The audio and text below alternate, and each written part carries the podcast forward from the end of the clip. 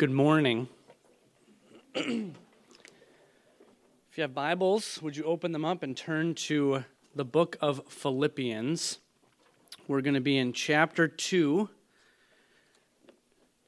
We're asking Kara to read verses 5 through 11. Have this mind among yourselves, which is yours in Christ Jesus who, though he was in the form of God, did not count equality with God a thing to be grasped, but emptied himself by taking the form of a servant, being born in the likeness of men. And being found in human form, he humbled himself by becoming obedient to the point of death, even death on a cross. Therefore, God has highly exalted him and bestowed on him the name that is above every name, so that at the name of Jesus every knee should bow, in heaven and on earth and under the earth, and every tongue confess that Jesus Christ is Lord, to the glory of God the Father. We pray together. Father, we do thank you for this morning, and we do ask that you would guide us as we look at this text today. We thank you for your word. We thank you that, we, that with this text, with this passage, we get to we get to peek into the mysterious path that Jesus Christ, our Savior, took to save his people. Guide us by your Holy Spirit to learn and to grow and to magnify the name of Jesus. We ask this in his name. Amen. so we continue to be in the book of Philippians.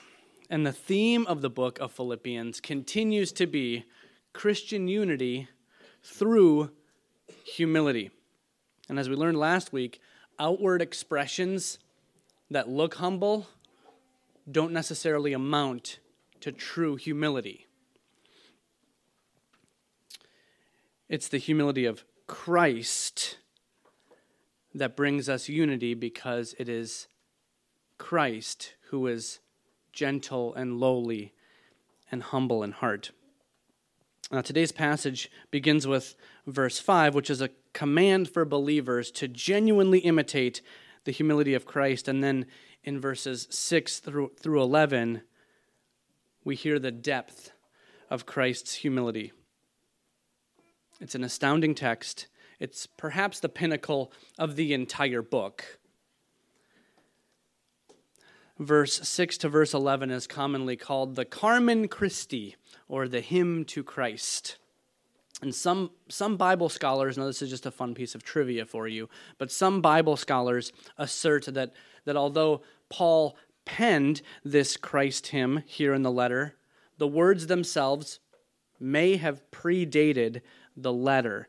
In other words, maybe Paul wrote it first, or maybe he was referring to an already known hymn of the early church. Either way, God found it fitting to preserve it for us. And these verses serve as a summary of the entire gospel story. Now, all great stories have two essential components the main characters and the story arc. Now, the main character, of course, is the one the story's about, the one who drives the story forward. And then the story arc is like a line that maps out the ups and downs that the main character experiences. Now, one popular story arc is called the rags to riches story. Have you heard this before? Rags to riches. That story arc looks like this starts low and then goes high. It's called Rags to Riches because the main character starts in poor and undesirable circumstances, but then ends up in a way better and more desirable circumstance than the beginning. Two of my favorite Rags to Riches stories were written by Roald Dahl. Have you heard of this guy? Roald Dahl. Two of my favorite Rags to Riches stories are his Charlie in the Chocolate Factory and Matilda. Thank you. Yes, the thumbs up for Matilda. So, the main characters in both of these stories start out with a rough life, but they eventually end up with everything they ever wanted. Charlie in the Chocolate Factory starts out with poor young Charlie Bucket, who shares a tiny cold house with his four grandparents Grandpa George, Grandma Georgina, Grandma Josephine, and Grandpa Joe. And they eat a steady diet of cabbage water. Exactly. Thank you for making that face. That is what I would say too. But Charlie, if you've never seen it, plug your ears because I'm going to ruin a little bit of the ending for you. But Charlie ends up inheriting a factory fully staffed with faithful Oompa Loompas.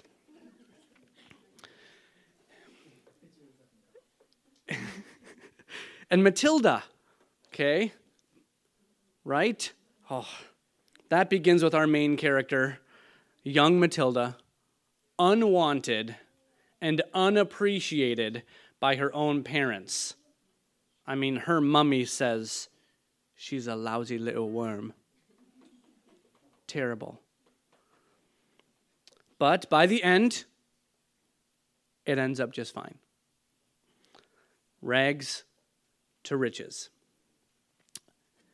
There's another story arc that may be familiar to you. It's called the bell curve story arc. Have you heard of this? It's kind of like rags to riches, but then it goes right back to rags. So it's called a bell curve because it's kind of in the shape of a, a really big bell. We might think of Titanic. Jack is very poor at the start, but he catches a break and he gets to experience the high life on a sweet boat. He even falls in love. But I'm going to ruin it for you who have been waiting to see this film. Titanic ends badly. Okay? It's like a bell curve. It goes back down. But now to the real world. The entire experience of creation has one main character Jesus, the Messiah. From the moment of creation onward, all events ultimately point to the birth, life, atoning death, and resurrection of Jesus. Whether you recognize it or not, Jesus is the central figure in all of creation. You may recall that when Jesus first called his disciples, one of his first disciples was Philip. And when Jesus called Philip, he said, Follow me. Now, catch what happened. I'm going to jump to John 1:45. Philip went and found Nathanael after this. And he said to him, We have found him of whom Moses in the law and also the prophets wrote, Jesus of Nazareth, the son of Joseph. Philip recognized Jesus as the central figure that all of creation was pointing to. And in similar fashion, after Jesus died and rose from the dead, he appeared to his disciples again, who were in despair, and he comforts them. Listen to the words of Jesus in Luke 24 after the resurrection. Then he, Jesus, said to them, These are my words that I spoke to you while I was still with you, that everything written about me in the law of Moses and the prophets and the Psalms must be fulfilled. Jesus is the central figure, the main character in all of creation. And in Philippians 2, Paul reveals to us what Jesus experienced. And as we follow along, we can map out his unique story arc and it wasn't rags to riches. And it wasn't a bell curve. It was riches to rags to riches. Or we could say it was an upside down bell curve. You picture that? That's the story arc of Jesus. This upside down bell curve informs us why our walk with God and our walk with one another must be rooted in humility. Now, think about this. Last week we studied Philippians 2, verses 1 through 4, which answers the question how do followers of Jesus exercise humility? You may remember Do nothing from selfish ambition. Count others more significant than yourselves. Look out to the interests of others. That's how we exercise humility. Now, today's text answers the question why do followers of Jesus exercise humility? Let's look at verses 5 and 6 of today's text. Have this mind among yourselves, which is yours in Christ Jesus, who, though he was in the form of God, did not count equality with God a thing to be grasped. So, right away, we, we get a little bit of that answer. Why do followers of Jesus exercise humility? Because you are followers of Jesus. We must walk in humility because the humble Christ is our model. If we're in Christ, if we're born again of the Holy Spirit, and we're united to Christ by faith, we are to imitate him. Yes, in actions of humility, but actions that are rooted in a humble heart. In union with the heart and mind of Christ. So now we ask ourselves, what does Christ's humility look like? Read verse 6 again. Who, though he was in the form of God, did not count equality with God a thing to be grasped. Now, verse 6 requires careful attention. First, we must acknowledge that the Lord Jesus, before coming in the flesh, existed in the form of God. Remember the, the opening words of the Gospel of John, which describe Jesus as the Word of God? Listen to this. In the beginning was the Word, and the Word was with God, and the Word was God. So from before time began, the Word was with God, distinct from the Father, yet fully God. The Word was God. For all of, all of eternity, the Lord Jesus has possessed the fullness of God. The story arc of Jesus, this upside down bell curve, starts as high as high can go. Though he was in the form of God, he did not count equality with God a thing to be grasped. Now let's carefully walk through that second part. Verse 6 has just told us of Christ's nature, his divine nature as God himself, and his status prior to the incarnation. And when I say incarnation, I mean prior to joining himself to humanity. For all of eternity, the Son was in heaven in the form of God, enjoying all the glory and the honor that accompany it. But he didn't count equality with God a thing to be grasped. Don't misunderstand these words. We can't interpret them, or should I say, misinterpret them, as some false religions do. Uh, and when I say false religions, I'm specifically speaking to those who deny the triune nature of God. indulge me. I'm going to give a bad interpretation for a second. Okay? But these words do not mean this. Okay? So if anyone's starting to listen to the recording, I really hope they don't start here. I'll repeat it though. It does not mean this. Jesus is inferior to God, and he chose not to reach up for equality with God because he isn't equal with God. No, that would be a very bad interpretation. Now, why do I say that? Well, remember, Paul is pointing to Christ as a model of humility. If Jesus is not fully God, then it's not much of an example of humility to say, look at Jesus, he's not God and he didn't try to become equal with God. That doesn't make any sense. Now, let's say you live in Fargo or West Fargo or any other hometowns? Okay, well, I just covered them all then. Let's say you live in Fargo or in West Fargo, and let's just say, hypothetically, that you aren't the mayor. Are you a strong example, a strong model of humility if you don't try to take over the role of mayor?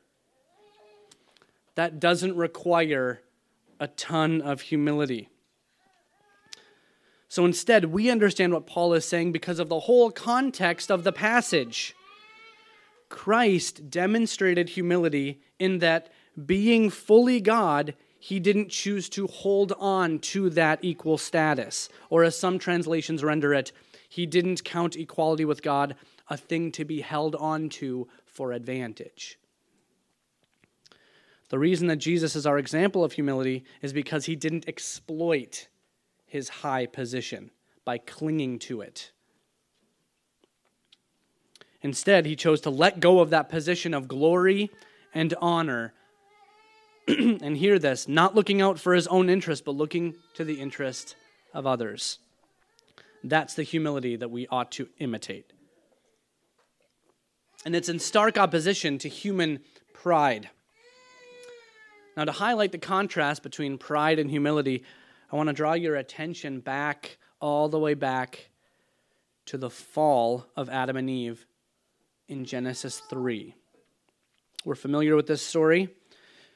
The serpent tempted Adam and Eve and when he did, he told them that eating the forbidden fruit would open their eyes and that they would be like God. And by reaching for the fruit, Adam and Eve reached beyond their status, beyond their limit, and attempted to be like God. Equality with God did not belong to them. But by reaching out and grabbing that fruit, they grasped at equality with God, resulting in sin corrupting the whole world. Pride literally came before the fall. The prideful disobedience of Adam and Eve led to that fall, and the humble obedience of Jesus led to the salvation of sinners like you and me. Let's read verse 7 again. but he emptied himself by taking the form of a servant, being born in the likeness of men. He intentionally humbled himself. Do you hear the humility already? We read that Christ emptied himself. Ooh. And here we meet a very important theological word called kenosis. That's the word for emptying. Kenosis. You learned a little bit about this last week. And that word is so important, in fact, it has sparked debates and controversies over what it actually means, but, but why? Why would people fight about what that word kenosis or emptying means? It's because the truth of who Jesus is and the nature of the gospel itself depend on this question What exactly did Christ empty himself of? Some argue that Jesus emptied himself of his divinity, that he laid aside that which makes him God. No, no, that would be a bad interpretation. Jesus did not empty himself of his divinity, he did not cease to be God. And hear me close this is a hill to die on. You see, if Jesus was not fully God in the flesh, it would have been sinful for Jesus while he was on earth to receive worship, which he did, or to call himself the I am, which he did, or to claim the authority to forgive sins, which he did, or to call himself the Lord of the Sabbath, which he did, or to claim to be the Son of Man coming on the clouds of heaven, which he did. So when Jesus emptied himself, we know that it wasn't an emptying of his divine nature. Rather, Jesus emptied himself of the glory that his divine nature warrants. Another way to say it is that Jesus emptied himself of the glory of his high status. We know this because at the end of his earthly ministry, Jesus prayed this. This is in John 17 5. Jesus said, And now, Father, glorify me in your own presence with the glory that I had with you before the world existed. Jesus had glory for all of eternity in the presence of the Father before coming to earth. But that's jumping ahead a little. Right now, we're following Christ's downward arc in the upside down bell curve. But you might notice it's worth highlighting that Christ wasn't humbled by anyone else, he humbled himself. Listen to the action words of Jesus all the way through. He emptied himself. He took the form of a servant. He humbled himself. He became obedient. These are intentional, willing actions. They weren't done to him, he humbled himself. And Christ's humble actions are not outward only, but they reveal who he is gentle and lowly, humble in heart. And after living this humble, perfectly obedient life, Christ died, and he died a criminal's death for the sake of others. And it's here that Jesus has arrived at the lowest point of his upside down bell curve journey.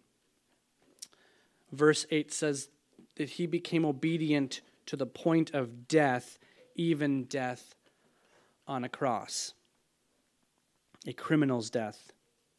Why did Christ stoop so low? Why has the Lord Jesus chosen this path? What we would call so far a riches to rags story. Why would he choose this journey? Well, Paul explains it to us plainly in a different letter in the second letter to the Corinthians, Paul writes this. Here, verse, uh, chapter 8, verse 9. For you know the grace of our Lord Jesus Christ, that though he was rich, yet for your sake he became poor, so that you, by his poverty, might become rich. Do you hear it? Jesus was rich and became poor for your sake because of his great love, he left heaven where he lacked nothing. And he clothed himself in rags, lowly to the point of death, before being exalted by his Father to his rightful place once again in glory. And because of our union with Christ, his riches to rags story becomes our rags to riches story. And no, not physical riches, but being spiritually rich, having everlasting life with God. What more would we want? That is of infinitely higher value. And make no mistake, before the grace of God changes us, our starting point, spiritually speaking, is rags. More specifically, dead in sin. That is our starting point. But by God's grace, through faith in Jesus our Savior, we become one with Him. He rescues us from our low status as condemned sinner. Christ starts very high and stoops way down low to where we are, and then unites us to Himself. And then, as Ephesians 2 tells us, God raises us up with Christ and seats us with him in the heavenly places. There is no better story arc than this.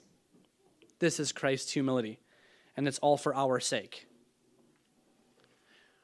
Remember, verses 1 through 4 that we studied last week answered the question how do followers of Jesus exercise humility? And again, verses 5 through 11 tells us why do followers of Jesus exercise humility? So I'll ask, why were we told back in verse 3 to do nothing from selfish ambition or vain conceit? Because that follows Jesus' example. That's what Jesus did. Why were we told back in verse 3 to treat others more significant than yourselves? Because that's what Jesus did. Why were we told back in verse 4 to look out not only to our own interests, but also to the interests of others? Because that's what Jesus did. If you want to know what hum- humility looks like, look to Jesus. He joyfully pursues our salvation at great cost to himself. The mind of Christ teaches us to define humility in this way. Humility is being at peace, knowing that our loving actions toward others may result in a lopsided, unfair exchange. I'll say that again. Humility is being at peace, knowing that our loving actions will result in a lopsided, unfair exchange. Why do I say that? Look at Christ. The innocent Christ received the wrath of God, and the redeemed sinner received forgiveness, righteousness, and eternal life with God. But the Father loves the Son, and he vindicates him big time. Verses 9 through 11. Therefore, God has highly exalted him and bestowed on him the name that is above every name, so that at the name of Jesus every knee should bow in heaven and on earth and under the earth, and every tongue confess that Jesus Christ is Lord to the glory of God the Father. Christ died for his beloved people, but he rose again, and he is now seated at the right hand of the Father in glory we can rejoice in Christ, our Savior's vindication and exaltation. That is a reason to celebrate and worship. I want to read verses 10 and 11 again. At the name of Jesus, every knee should bow in heaven and on earth and under the earth, and every tongue confess that Jesus Christ is Lord to the glory of God the Father. Now, one final note here under the guidance of the Holy Spirit, Paul has just used very specific language of Jesus. Language that cannot and must not be used of anyone but God. These words cannot be applied to anyone but God. Keep your bookmark in Philippians 2, but we're going to jump back in our Bibles hundreds and hundreds of years earlier. You see, God through the prophet Isaiah, tells Israel to turn only to him and not to the false gods that cannot save. And more than that, God tells all the ends of the earth that only he, the one true God, can save. So, with that, let's turn to Isaiah chapter 45. I'm going to read verses 22 and 23. Catch this language of God in Isaiah 45. Verse 22 says this Turn to me and be saved, all the ends of the earth, for I am God, and there is no other. By myself I have sworn. From my mouth has gone out in righteousness a word that shall not return. To me every knee shall bow, every tongue shall swear allegiance. Did you hear that language? Do you catch what Paul just did here in Philippians 2? Paul is a servant of the one true God, a Hebrew of Hebrews, well acquainted with the scriptures, and he has no problem taking these words in Isaiah 45 and shining them on Jesus. Every knee that bows to Christ Every tongue that confesses that Jesus Christ is Lord is to bow to God, it is to swear allegiance to God. And that brings honor to the Father. In fact, all who honor the Son bring honor to the Father. So, what we read in Philippians 2, verses 6 through 9, has happened. Jesus did humbly descend from his glorious throne in heaven, took on flesh, was perfectly obedient to the Father, all the way to the point of his atoning death. And God raised him up alive now and forever in glory. And what we read in verses 10 and 11 will happen. every knee will eventually bow to Christ. Every tongue will confess that Jesus Christ is Lord. But not everyone will do so joyfully. There are many, many who will not bow or confess until judgment. And that tragically will not result in salvation. Church, this, this should cause two reactions within us. It should spark humble worship to Him who has saved us, and it should also spur us to action, to share the gospel. Have the humble mind of Christ. Focus on the significant souls of those around you. Look out for the eternal interest of others. Do this by sharing the gospel because that is the power of God for salvation to everyone who believes.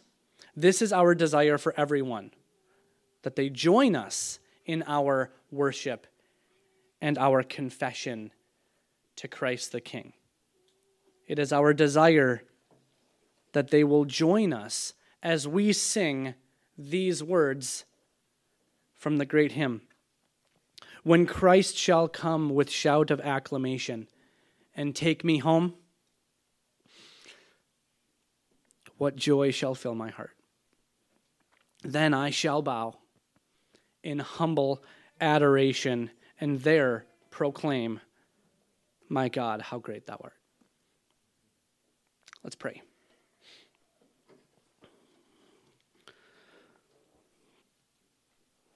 Father, we have much to be thankful for this morning. We are thankful for life. We are thankful for your word. We are thankful that your Holy Spirit continues to do the wondrous work of causing us to be born again, having faith in our Lord Jesus for all that he has done. We thank you that we were able to see in your word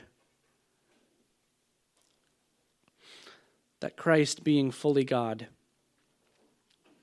chose to humbly take on flesh, live an obedient life perfectly, to die in our place, and that he is seated at your right hand in glory. We thank you for the time this morning that we can worship your holy name. And Father, would you would you give us a spirit of boldness as we live this life as ambassadors for the glory of Jesus, that we may live humbly as Christ did, and that we may have no other standing except his righteousness. Father, we thank you for all of this. In Jesus' name, amen.